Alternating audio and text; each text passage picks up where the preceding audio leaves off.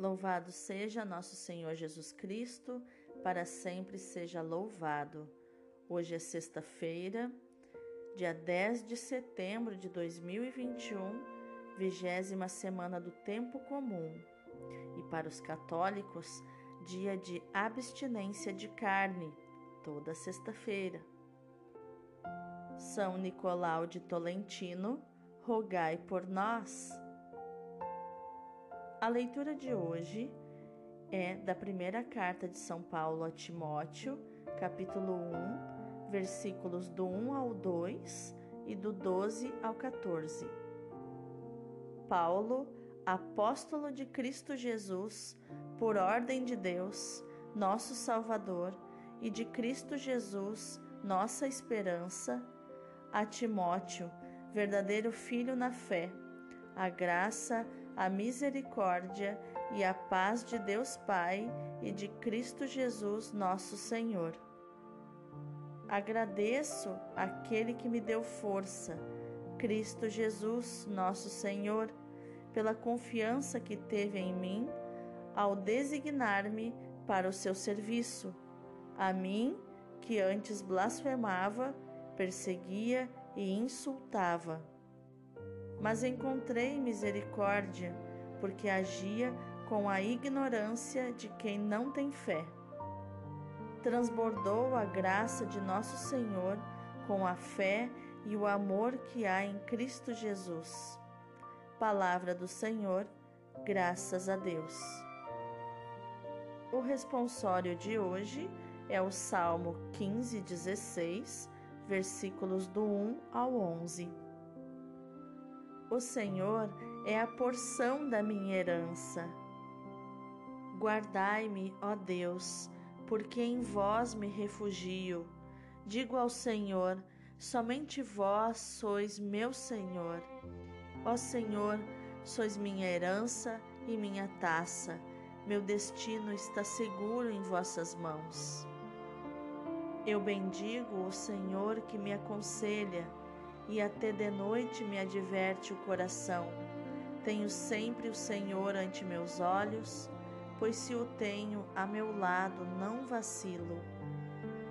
Vós me ensinais vosso caminho para a vida, junto a vós, felicidade sem limites, delícia eterna e alegria ao vosso lado. O Senhor é a porção da minha herança. O evangelho de hoje é Lucas capítulo 6, versículos do 39 ao 42. Naquele tempo, Jesus contou uma parábola aos discípulos. Pode um cego guiar outro cego? Não cairão os dois num buraco? Um discípulo não é maior do que o mestre. Todo discípulo bem formado será como o Mestre. Por que vês tu o cisco no olho do teu irmão e não percebes a trave que há no teu próprio olho? Como podes dizer a teu irmão: Irmão, deixa-me tirar o cisco do teu olho, quando tu não vês a trave no teu próprio olho? Hipócrita, tira primeiro a trave do teu olho e então poderás enxergar bem para tirar o cisco do olho do teu irmão. Palavra da salvação, glória a vós, Senhor. Então, o que os textos de hoje têm a nos ensinar sobre inteligência emocional, atitude e comportamento? A leitura nos mostra Paulo logo de início da sua carta, destacando algo de essencial. Os mistérios provêm da vontade de Deus. A igreja não é uma associação, uma ONG, na qual a origem do mistério seja mera delegação da comunidade naquele que o exerce. Pelo contrário, haverá sempre um fato misterioso proveniente de Deus, que é a última razão da responsabilidade eclesial. A carta de Paulo é dirigida a Timóteo, que é responsável pela comunidade de Éfeso.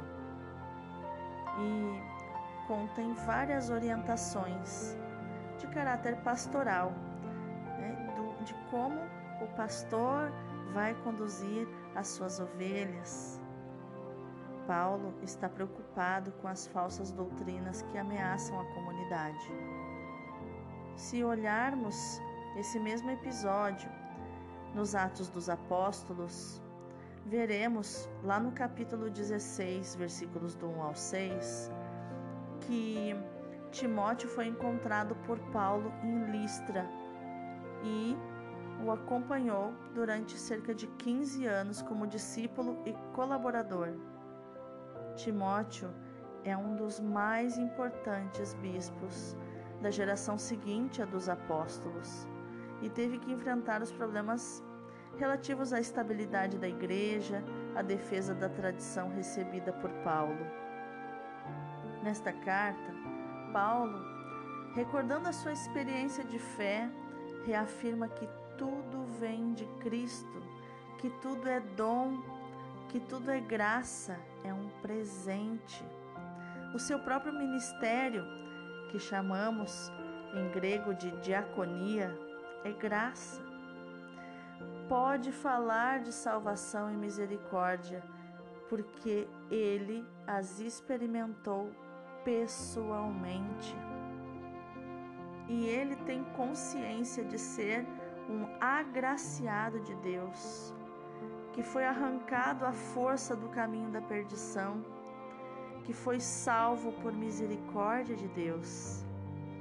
A vida de Paulo deu uma grande volta, não pelos seus méritos, mas pelos méritos de Cristo. Por isso, ele não tem ilusões, ele não se julga melhor do que os outros, não faz expectativas, que é próprio do nosso estado do ego adulto.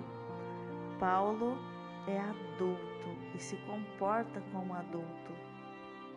Ele mesmo admite que se comportava com a ignorância de quem não tem fé, porque ele não era maduro na, na fé. O adulto dele era baixo, ele era só raiva. Mas os seus fracassos são os seus fracassos que vão tornar Paulo misericordioso. Aquele que antes era implacável, perfeito, exemplo, irrepreensível, agora é aquele que no passado fez tudo errado. E por isso ele pode, no momento que as emoções dele é, vão influenciar para que ele julgue e condene as pessoas por suas atitudes, ele vai lembrar: é, eu que fui eu fui aquele que mais errou. Paulo tem a consciência de que todos nós fomos salvos por puro amor misericordioso de Deus. Não nos permite armar-nos em guias dos outros ou pretensos oftalmologistas, sempre prontos a reparar o o cisco que está no olho dos outros né, e querer retirar. A consciência que ele tem de que nós fomos salvos gratuitamente por Deus nos ajuda a viver como irmãos, a viver animados por reta intenção, procurar sinceramente a vontade do Senhor. Do contrário, seremos apenas cegos a guiar outros cegos, caindo todos no mesmo buraco. O nosso guia é unicamente aquele que, com todo amor e gratuitamente, nos salvou. É nele, é na Sua palavra, que nós havemos de procurar luz e não nas nossas limitadas opiniões humanas. Ele está no meio de nós, como falamos sempre na Santa Missa. o cisco e a trave. Pode ser este o título do nosso devocional de hoje, né? Jesus trata desse tema e procura alertar para o perigo da presunção dos fariseus. A parábola de hoje não precisa de grandes explicações, porque ela desmascara um jogo psicológico chamado O meu é melhor que o seu, que é um jogo de egos entre uma pessoa que se diz superiora para fazer com que o outro se sinta inferior. O convite de Jesus é a humildade. Um verdadeiro guia não julga os irmãos, mas submete-se sempre à correção fraterna. Sempre precisamos de correção, principalmente quando somos formadores de opinião, pregadores, evangelizadores, apóstolos. Ao abraçar os nossos irmãos, devemos sempre dizer: Irmão, por favor, tenha misericórdia de mim. Se você ver que eu estou tendo um mau comportamento, por favor, você tem carta branca, você tem as portas abertas para chegar e me falar. Eu preciso que você me fale. Sem humildade é impossível ter uma vida fraterna, uma vida em comunidade. Jesus nos convida a assumirmos as nossas responsabilidades, a não cairmos nas ratoeiras em que os fariseus estavam presos. Jesus nos convida a exercermos o protagonismo que é fazer o que precisa ser feito para resolver o que precisa ser resolvido, sem máscaras, sem jogos. E é isso que Jesus nos alerta hoje, sobre um outro perigo muito comum, que é a tendência de criticarmos os outros, sem nos darmos conta dos nossos próprios defeitos. Reparamos no pequenino quase imperceptível cisco do olho do irmão e não reparamos num pedaço de pau que está no nosso olho. A psicologia nos fala que tudo aquilo que criticamos no outro é aquilo que nós detestamos em nós mesmos.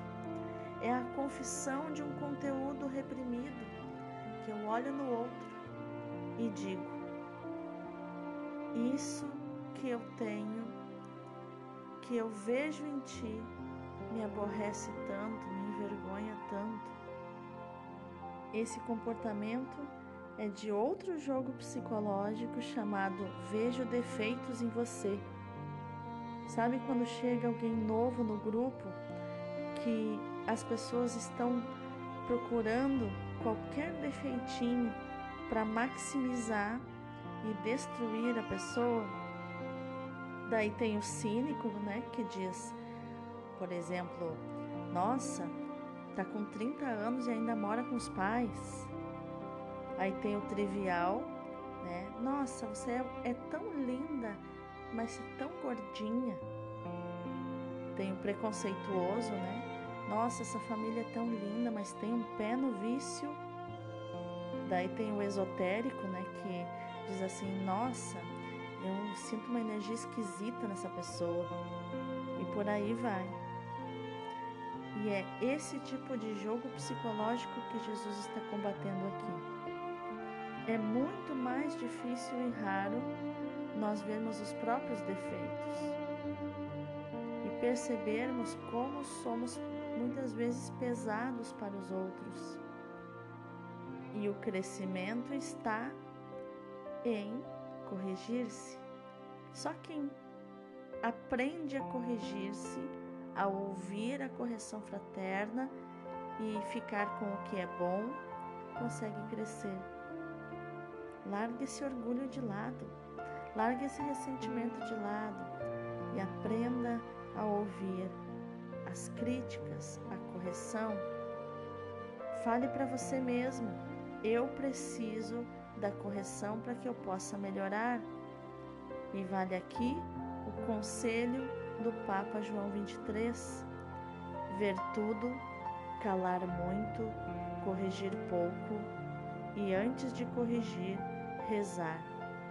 Peçamos, sobretudo, um coração semelhante ao do Senhor, um coração manso e humilde, um coração movido pelo amor. Senhor, tem compaixão de mim, que sou tão cega, que ainda quero ser guia de outros cegos, que muitas vezes me deixo orientar pelos meus critérios pessoais de avaliação e não pelo teu coração.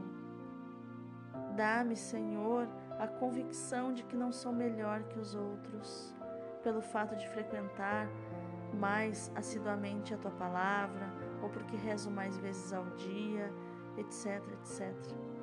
Infunde no meu coração, Senhor, a firme convicção de que tudo é graça de Deus, de que tudo é fruto da tua misericórdia, de que sozinha eu não posso fazer, de que nada posso me orgulhar que não sei o que realmente se passa no coração dos outros. Cura a minha cegueira, Senhor, e sacode o meu torpor, de tranquila consumidora da tua amizade, Senhor.